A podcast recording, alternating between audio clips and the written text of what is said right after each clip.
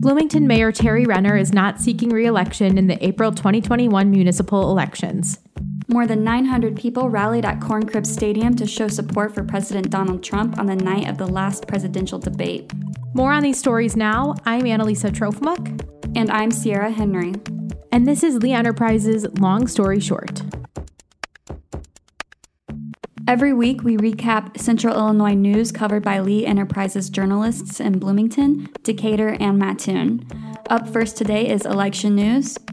Hundreds of people came out Thursday night at Corn Crib Stadium in Normal with flags and signs to show support for President Donald Trump. The rally, hosted by the McLean County Republican Party and WRPWFM, hosted the event, followed by a free screening of the last presidential debate. The crowd was buzzing with excitement, and several attendees identified foreign relations and the economy as key issues. I spoke to a few people who attended the rally to get some thoughts on the previous debate and what they hope the president and former Vice President Joe Biden would discuss Thursday night. Check out my report at pantagraph.com to hear what people had to say. Also, across the three news websites, we have information about early voting leading up to the November 3rd election. We have information about polling place locations and hours and exclusive interviews with candidates in McLean County. Search any of the three news sites, which are thepantagraph.com, herald-review.com, and jg-tc.com, and early voting in Illinois, and the information should show up under the headline Want to Vote Early in Illinois? The information was pulled together by Lee Enterprises reporters and editors. If you want to support the work we do, check out the subscription options for our online and print services. Thank you to our subscribers who support local journalism every day and allow us to cover important issues in central Illinois communities. Sierra, do you want to talk about local government news? Have you ever wondered how big that tree down the street from your house is? Or what species of trees are in Maxwell Park? Well, the town of Normal unveiled a new interactive program mapping nearly 12,000 of the town's trees. The database is a culmination of a recently completed inventory of Normal's urban canopy. Now, some people might find this super interesting. You can access this database through the town's website and play around with it to find specific trees in the area. There are little green dots on the satellite map that you can click, and it will tell you the species of trees in the area and how big they are. Did you know that the largest species of trees in Normal is crabapple? I find this really cool, but I'm a little nature nerd myself. The town plans to use this database as a way to keep track of the condition of the town's trees and take proactive measures to prevent invasive insect species or disease. Check out my report at pantagraph.com for more information. The city of Charleston is moving forward with a bike pedestrian path for the Lake Charleston area that officials say will create a tourist destination for generations to come. The council voted this week to support the $2 million grant request through the Illinois Transportation Enhancement Program. A 1.8 million donation from the Lumpkin Family Foundation will cover the remaining funds needed for the project.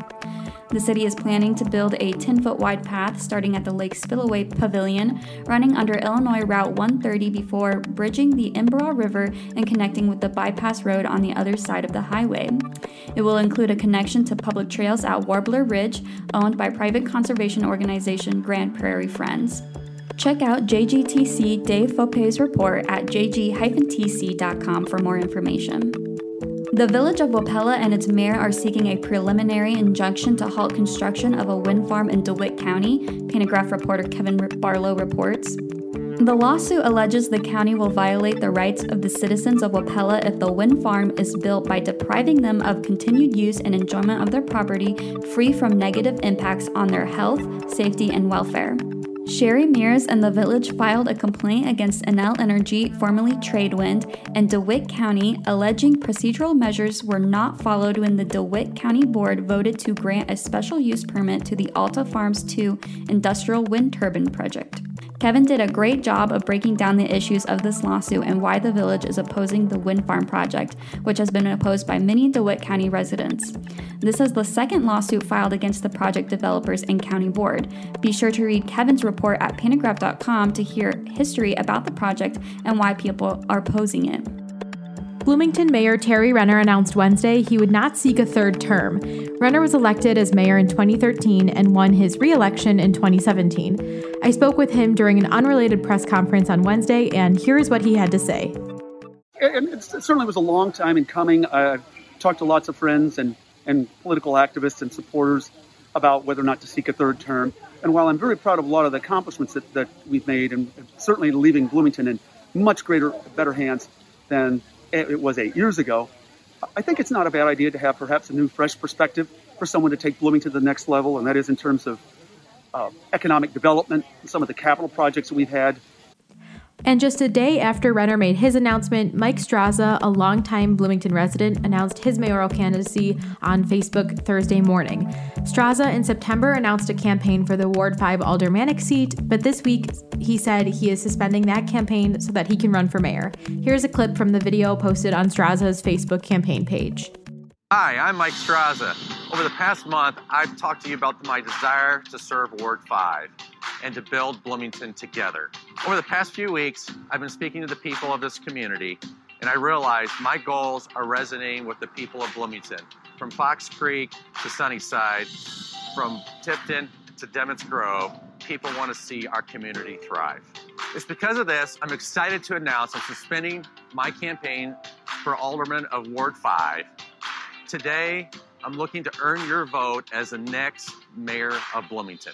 On a similar note, Bloomington Fire Chief Brian Moore will retire after nearly 30 years with the fire department. Moore began his career with the fire department in 1991. He was promoted in 2011 to shift commander and assistant chief. In 2013, he became a training officer and was promoted to fire chief in 2015. An interim fire chief will be named in the near future. You can read more about this at pantagraph.com. Decatur City Council members signed off Monday night on a zoning change paving the way for a more than $5 million supported living facility for people with severe mental illness and mental health challenges. Reporter Tony Reed writes the proposed facility will be located on an almost three acre empty site at the corner of Carey Lane and North Charles Street. It will be operated by a nonprofit organization called Woodford Homes, which was founded by the Macon County Mental Health Board. If all of the funding comes through, construction work is slated to begin in June, and the facility will be fully occupied by November of 2022. So, moving into education news, across the Unit 5 school district in Bloomington, students from pre kindergarten to second grade returned to the elementary schools this week, while 6th and ninth graders were the first of the older students to begin the hybrid model. Illinois schools in March were closed as COVID cases increased. School administrators over the summer decided whether to have students return to class or do remote learning or a mix. Several teachers and staff members on Monday wore lanyards with pictures of themselves attached to make sure students knew who they were behind the masks. Hear from students and teachers in reporter Kelsey Watznauer's story at pantagraph.com. Reporter Valerie Wells wrote that the Lutheran School Association announced on Monday afternoon that the school would close to in person learning for the remainder of the week due to new cases of COVID 19 among students and staff. The Macon County Health Department advised the school to close for a minimum of 24 hours to allow for a deep cleaning, but administrators decided the safest choice was to close until Monday, October 26th. Parents who wanted to pick up their students prior to the regular dismissal time could do so. You can read more about this at herald-review.com in Val's story. Mattoon students and teachers were back in the classroom Monday, beginning in person instruction for the first time this school year. The school district started the first quarter of the semester with remote learning only as a precaution during the ongoing COVID 19 pandemic. But in person instruction began Monday at the start of the second semester with a reduced schedule. Remote learning is available for students during designated school days when they are not on campus. JGTC Rob Stroud spoke with teachers and students about how the first day went. Check out Stroud's report at jg-tc.com to hear more about how the first day of in person classes went. Eastern Illinois University is seeking to form a committee to consider changing the name of the university's Douglas Hall, named after former U.S. Senator Stephen Douglas. EIU President David Glassman said that the residential hall was named in concert with the neighboring Lincoln Hall, named after former President Abraham Lincoln. The residential halls were named after the two politicians to honor Charleston's history as one of the famed sites where the two debated during the 1858 U.S. Senate campaign. Glassman acknowledged Douglas's racist past and support of slavery, but said that the building's names were solely a commemoration of a national debate. Glassman is instructing the committee to make a recommendation on whether to retain or change the name of the residential hall. Read JG-TC Rob Stroud's report at jg-tc.com for more information on the residential hall and recommendation committee.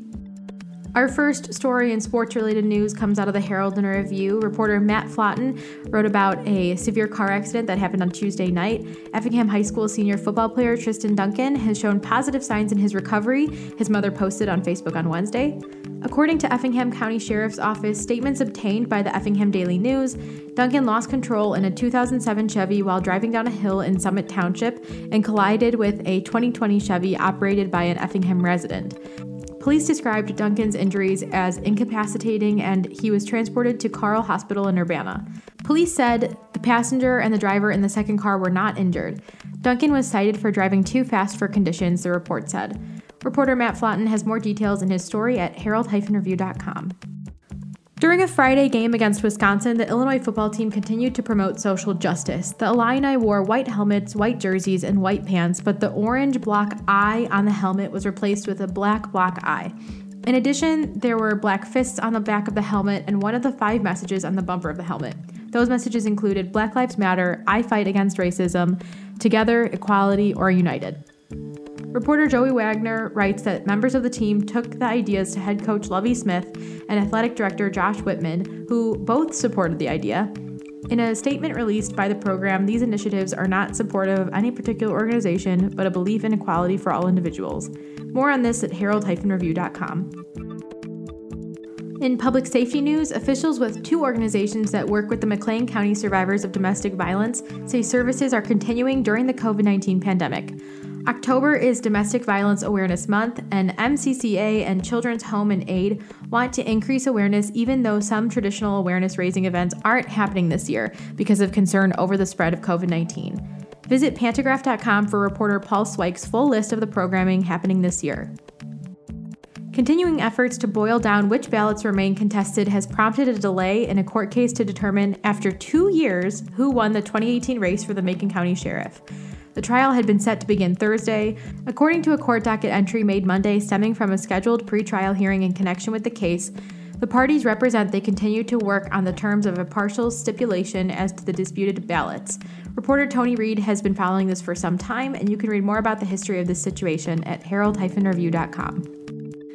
Representatives of the Illinois Firefighters Association and the Illinois Fire Safety Alliance stopped by the Charleston Fire Station Wednesday to educate people on a new Illinois smoke detector law.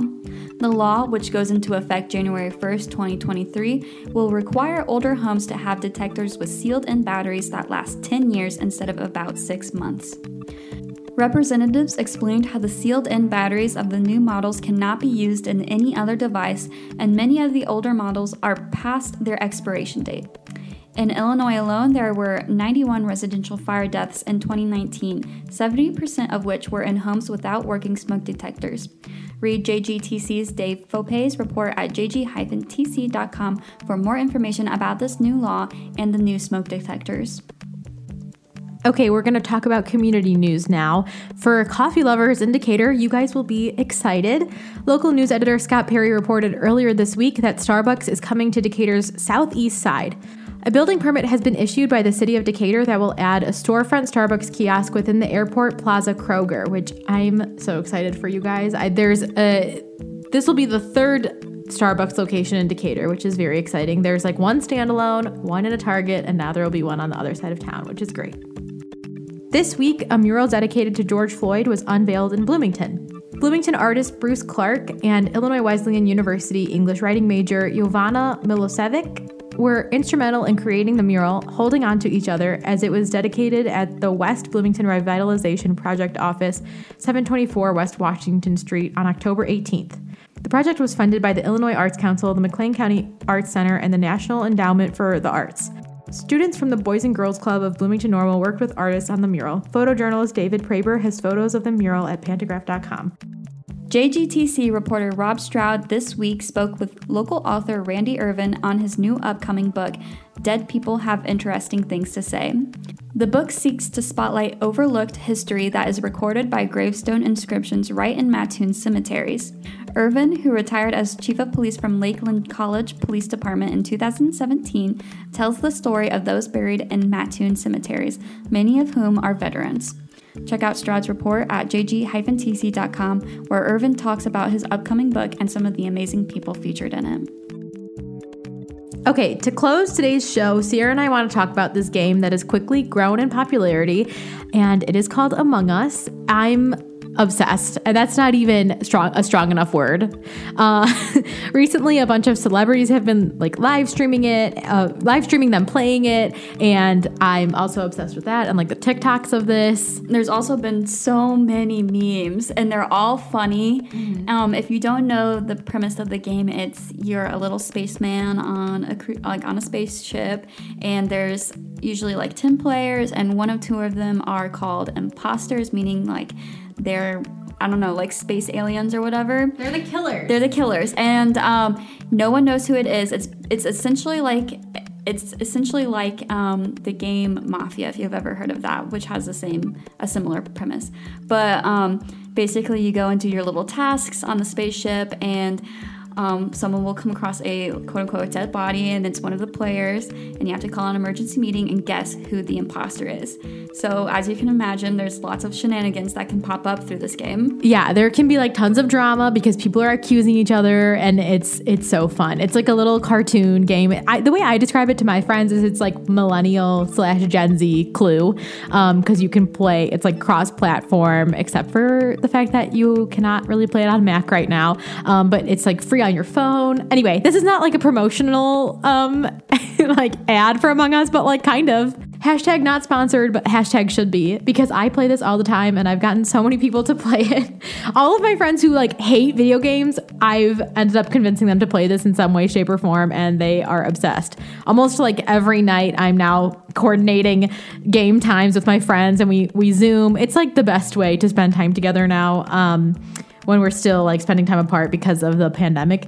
Anyway, YouTubers, podcasters, and like even political officials have jumped on this bandwagon, and I, I think it's so funny.